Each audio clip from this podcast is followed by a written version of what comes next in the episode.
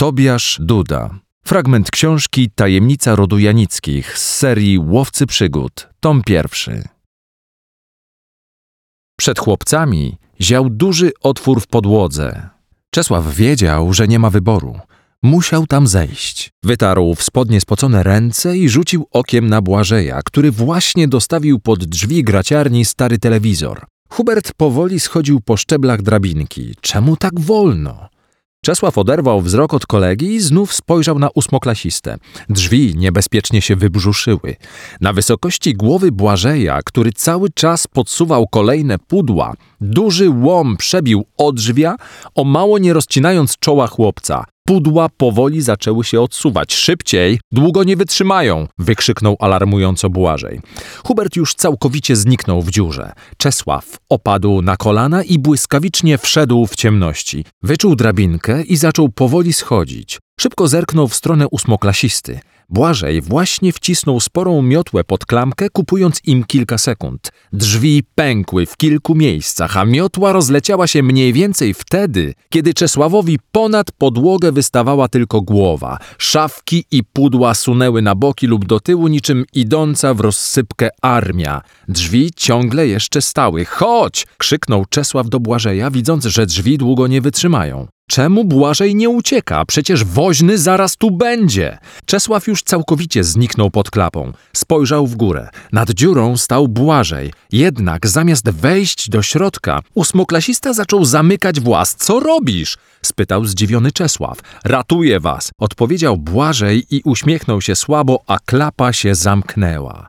Drzwi huknęły, gdy coś przebiło je na wylot. Graciarnią wstrząsnął gwałtowny ryk, prawdopodobnie rozwścieczonego psa Rambo. Przerażony Czesław krzyknął na myśl o tym, co właśnie dzieje się z Błażejem. Śliska i szorstka drabinka ciągnęła się w nieskończoność. Metalowe szczeble szybko zostały zastąpione przez na wpół spróchniałe od wilgoci drewniane szczebelki. Na szczeblach znajdowało się mnóstwo drzazg i starych gwoździ, dlatego ręce Konrada były już podrapane do krwi. Czasami jakiegoś szczebla brakowało, albo właśnie urywał się pod jego lub jego kolegów nogami. Konrad miał już dość tej przygody, ale ona, niezrażona jego niezadowoleniem, ciągnęła go dalej w nieznane. Błażeja nie ma, powiedział po chwili ciszy Czesław. Konrad wzdrygnął się. Woźny i jego kolega mogli ich ciągle usłyszeć. Miał nadzieję, że oddalili się już wystarczająco daleko w dół. Jak to nie ma? Hubert zbaraniał. Nie wiem, nie wszedł za mną, tylko zatrzasnął klapę, wyjaśnił mu Czesław. Czyli albo był z nimi w zmowie i teraz nas tu zamknęli, albo poświęcił się dla nas, podsumował Konrad. Raczej to drugie, powiedział poważnie Czesław. Zanim zamknął klapę, powiedział, że nas ratuje. Mimo wszystko nie możemy być niczego pewni, westchnął Hubert. Po Błażeju można się spodziewać wszystkiego. Zapadła cisza, przerywana tylko głuchymi odgłosami butów chłopców, zderzających się ze szczeblami drabiny. Konrad pomyślał o Błażeju. Co się z nim działo? W głowie rysowały mu się coraz czarniejsze scenariusze, więc gdy jego wyobraźnia zaczęła mu opowiadać bezsensowne historie o targach niewolników, przestał się nad tym głowić. Nagle jego stopa natrafiła na pustkę, krzyknął cicho i cofnął nogę na ostatni szczebelek. Na dole nie było drabinki. – Co jest? – zapytał Hubert. – Drabinka się skończyła – odparł Konrad. – A co jest dalej? – wtrącił się Czesław. – Nie wiem, pewnie pustka – odpowiedział Konrad. Rozbłysło światło z telefonu Huberta. Konrad dokładniej spostrzegł swoje stopy, drabinkę i grunt, mniej więcej pół metra od ostatniego szczebla. Chłopiec westchnął z ulgą. Skacze! Zapowiedział i puścił drabinkę. Pół metra okazało się być metrem i chłopca przy lądowaniu zamrowiły stopy, ale nie dał tego po sobie poznać. Skaczcie! Zachęcił kolegów. Hubert również oderwał się od drabinki i wylądował obok kolegi. Konrad spojrzał w górę. Czesław również szykował się do skoku. Zwrócił wzrok na Huberta. Jego kolega wylądował bezpiecznie. Dwie wiązki światła rozświetliły nowe otoczenie. Po chwili dołączyła do nich trzecia. Konrad odkrył, że stoją na końcu lub na początku ziemnego korytarza. Tyle, że ten korytarz tylko przez pierwsze kilka metrów był szeroki i wysoki. Im dalej w głąb niego spoglądał chłopiec, tym bardziej on robił się wąski. W dodatku jedyną rzeczą powstrzymującą korytarz od zawalenia się były stare drewniane deski. Korytarz wiódł, jak można było przewidzieć, prosto i w dół. Nie, to był raczej tunel, nie korytarz. Idziemy, powiedział stanowczo Czesław i ruszył w głąb tunelu. Konrad z pewnym ociąganiem ruszył za kolegą. Czy wchodzenie do podziemnego tunelu pod szkolną piwnicą to na pewno dobry pomysł? Z drugiej strony mógł zostać pod drabinką i liczyć na to, że woźny wpuści ich z powrotem do piwnicy i grzecznie odwiezie do domu. Zerknął na Huberta. Jego kolega również powoli ruszył tunelem w ślad za Konradem. Myśl, że są z nim przyjaciele, odegnała atakujące go lęki i Konrad ruszył tunelem z nową determinacją. Najpierw szedł wyprostowany, później zaczął się schylać, wreszcie poruszał się na czworakach, a w końcu musiał się czołgać. Telefon z zapaloną latarką ściskał w ręku. Czołgającemu się chłopcu wydawało się, że korytarz zawali się lada chwila. Myśl, że zostanie przygnieciony tonami ziemi i desek, dodawała mu sił, więc niestrudzenie czołgał się dalej. Dostaje jakiejś fobii, jęknął w pewnym momencie Hubert. Ja też, poparł go Konrad. Na myśl o tych tonach kamieni, drewna, cegieł, które... Przestań! Przerwał mu Hubert. Wcale nie pomagasz. Zapadła cisza. Konrad był cały spocony, a ubranie lepiło mu się do ciała. Kropelki potu ściekały mu po czole. Zastanawiał się, czy jego koledzy są równie zmęczeni. Mimo wyczerpania parł do przodu. Co jakiś czas pośród ziemi migały mu jakieś odłamki cegieł czy kamienie, o które często szorował brzuchem, rozrywając ubranie. Tunel powoli zaczął prowadzić w górę, przez to czołganie stało się jeszcze trudniejsze. – Która godzina? – spytał nagle, chcąc przerwać ciszę. – 19:39 – odparł Hubert. – O 20:00 miałem być w domu – jęknął Konrad. – Nie będziesz – zapewnił go Hubert. Czołgali się dalej. Pot lał się z Konrada strumieniami, a mięśnie paliły, ale chłopiec parł naprzód, nie chcąc wyjść na słabeusza. Miał nadzieję, że nie spotkają szczurów, bo na wszystkich filmach te stwory mieszkały właśnie w takich miejscach. Tunel się rozwidla, stwierdził nagle Czesław i przeczołgał się nieco w prawo, aby jego koledzy również mogli to zobaczyć. Tunel rzeczywiście rozwidlał się w dwie różne odnogi. Jedna wiodła w prawo, a druga w lewo. Idziemy w prawo, zadecydował po chwili Czesław. Musimy gdziekolwiek iść? Hubert chyba nie dawał już rady. Nie możemy tu zostać i odpocząć? Mam dosyć tej przygody. Myślisz, że co innego możemy zrobić? Musimy iść dalej, bo inaczej nigdy stąd nie wyjdziemy, wyjaśnił mu Czesław. Nie ma teraz czasu na gadanie. Idziemy. Konrad spojrzał na kolegę. Był pod wrażeniem. Czesław najwidoczniej miał w sobie naturalne zdolności przywódcze. Pomyślał, że mają szczęście, że jest ich kolegą. Gdyby nie wyraził sprzeciwu, on chętnie odpocząłby tu z Hubertem. Zaczęli czołgać się w prawo. Konrad ciężko dyszał, ale nie chcąc opóźniać ruchu kolegów, wytrwale czołgał się naprzód za niestrudzonym Czesławem. Ile jeszcze będą musieli się tak męczyć? Tunel raz był wąski, a raz nieco szerszy. Czasami wiódł zygzakami, a czasem prosto. Chwilami otaczał Konrada i jego kolegów tylko ziemią, niekiedy zaś fundował im parę kamieni. Jednak cały czas chłopcy musieli się czołgać, a tunel prowadził w górę. Jednak Konrad zauważał to wszystko jedynie kątem oka. Skoncentrował się tylko na parciu naprzód. Jego organizm przeszedł na autopilota. Przestał odbierać bodźce. Zdawało mu się, że czołgają się wieki. Jednak nie miał tyle siły, aby zapytać Huberta o godzinę. Czołgał się dalej, poruszając nogami i wspomagając się rękami. Zegarek Huberta zapikał, oznajmiając światu godzinę 20. Nagle Czesław, który czołgał się na początku, zatrzymał się. Czołgający się za nim chłopcy także znieruchomieli. – Co się stało? – zapytał Konrad, otrząsając się z otępienia. – Czemu się zatrzymałeś? – dopytywał z tyłu Hubert. – Sami zobaczcie – odpowiedział Czesław i podczołgał się jeszcze kawałek do przodu. Konrad wytężył wzrok. W świetle latarki zobaczył, że Czesław swobodnie wstał. Wyczołgał się z tunelu i stanął obok kolegi.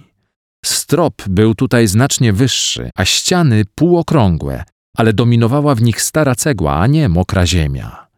Konrad obejrzał się przez ramię.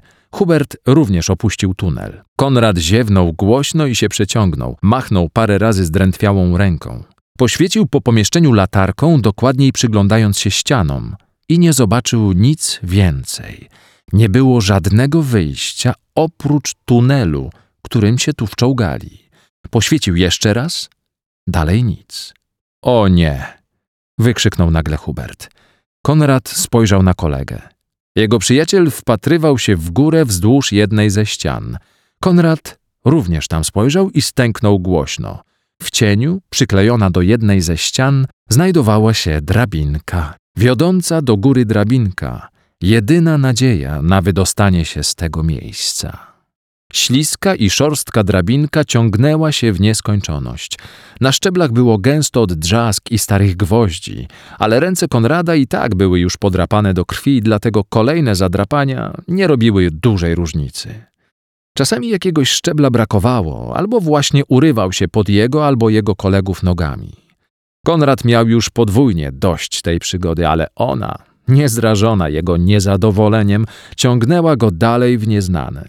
Na wpół spróchniałe od wilgoci drewniane szczebelki zostały wreszcie zastąpione przez metalowe szczeble.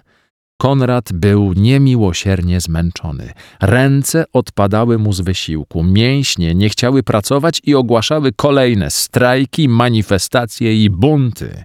Mimo to żelazna wola, niczym srogi dyktator, trzymała je na krótkiej smyczy.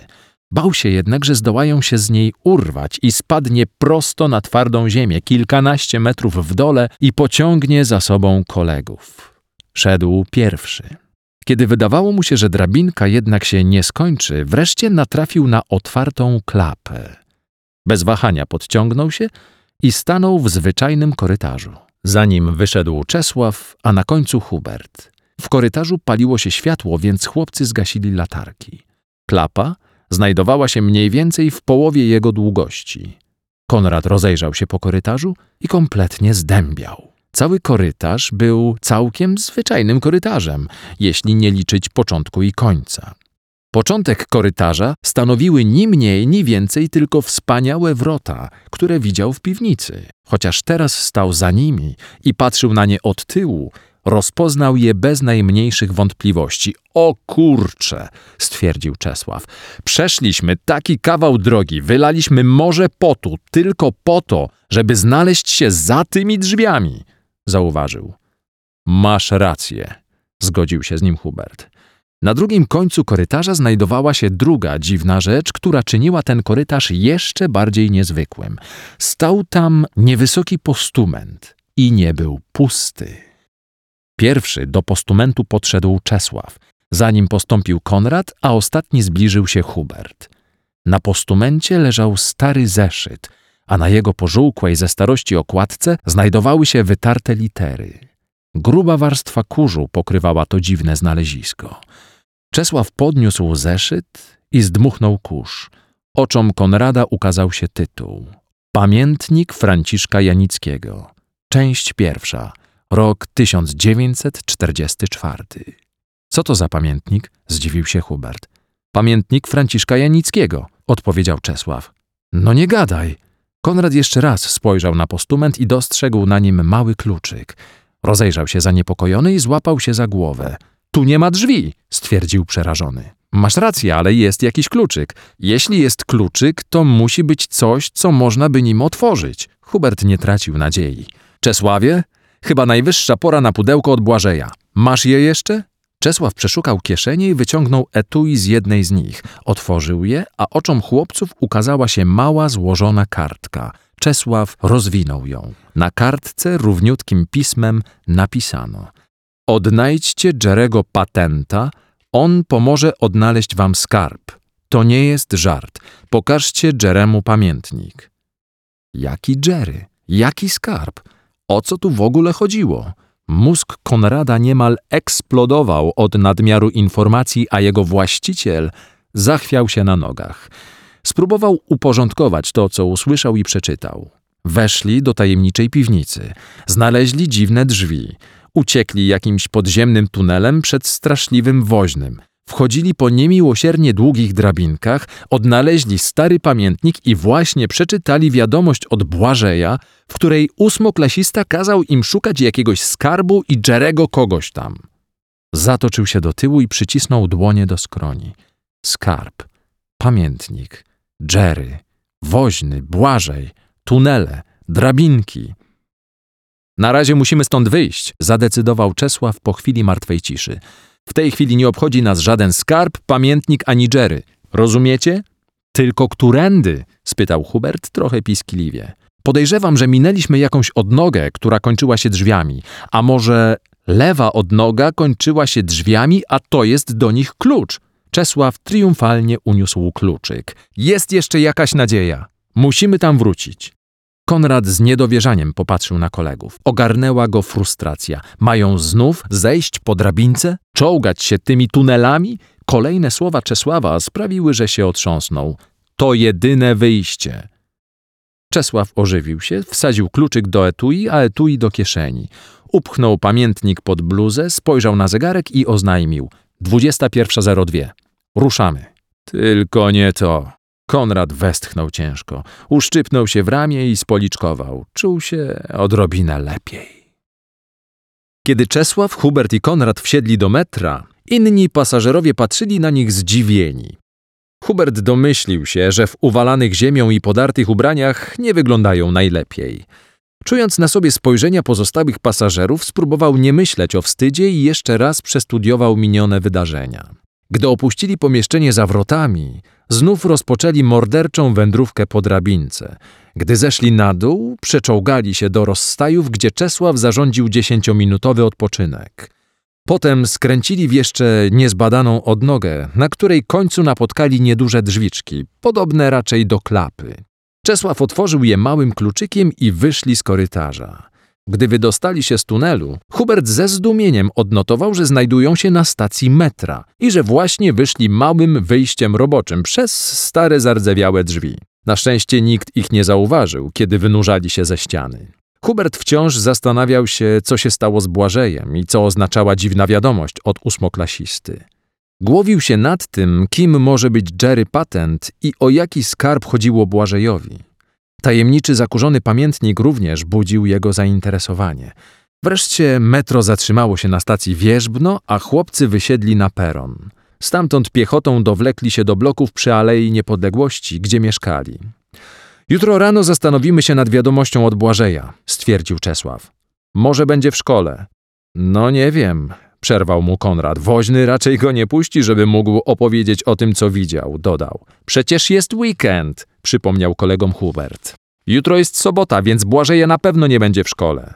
Jak oni mogli o tym zapomnieć? Kto bierze pamiętnik? Spytał po chwili ciszy Konrad. Ja mogę, zgłosił się Czesław. Nie będę czytał bez was, obiecuję. Spróbuję się też dowiedzieć czegoś na temat tego Franciszka Janickiego. A co z Jerrym Patentem? Rzucił w przestrzeń Hubert. Szczerze? Spytał Czesław i odpowiedział. Nie mam bladego pojęcia. Mogę poszukać w internecie, zaproponował Konrad. Poszukaj, polecił mu Czesław. Ja biorę pamiętnik, Konrad szuka czegoś o panu Jerrym, a Hubert uczy się do biologii na jutro. Jakie jutro? Przecież mamy weekend, przypomniał po raz drugi Hubert i dopytał. A co było? Chyba pierścienice, stwierdził z wahaniem Czesław. Raczej dam radę, zapewnił go Hubert. No i trzeba jeszcze zrobić pracę domową, zauważył Czesław. O nie, przeraził się Konrad. Ludzie, spokojnie, przecież mamy weekend. Proponuję dobrze się wyspać i na razie zapomnieć o sprawie, uspokoił ich Hubert. Do poniedziałku. Powiedział i odwrócił się. Na razie pożegnał się Czesław i ruszył w stronę swojego bloku. Pa! Powiedział Konrad i także ruszył do swojego mieszkania.